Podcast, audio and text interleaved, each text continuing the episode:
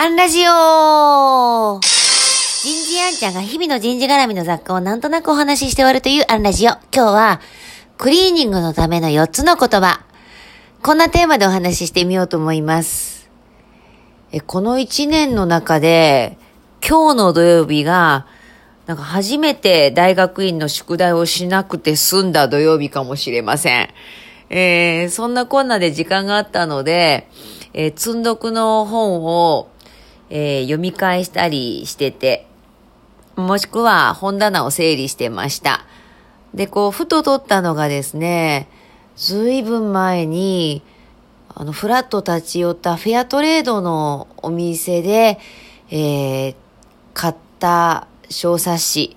えっと、ハワイのある先住民族に伝わる伝統的な問題解決メソッドたる本なんです。えー、ほ、おぽのぽのっていう本なんですけどね。ああ、懐かしいと思ってちょっと読み返してました。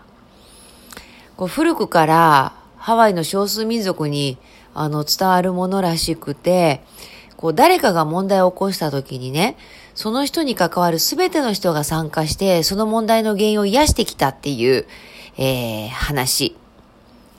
まあ、簡単に説明すると、こう、人生において何か問題に遭遇したとき、自らの記憶に向けてどの記憶が問題を引き起こしているんだろうかと、こう問いかけた後、こう、クリーニングのね、4つの言葉をひたすらひたすら繰り返すというんです。えー一つ目が、ごめんなさい。I'm sorry ですね。えーそして、許してください。Please forgive me. えーそして、愛しています。I love you. か最後に、ありがとう。Thank you. えーごめんなさい。許してください。愛しています。ありがとう。を、もう、ひたすら繰り返すんだと。で、そのことで、その記憶をクリーニングしていると。そしてね、こう、序列があるわけじゃないんでしょうけど、この4つの言葉の中での一番のパワーワードは、I love you. 愛しています。なんだそうです。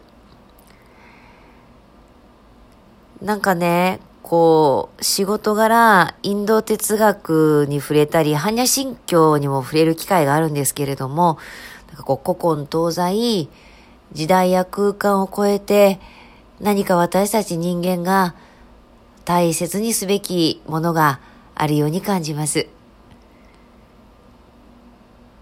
今日はここまで。次回もお楽しみに。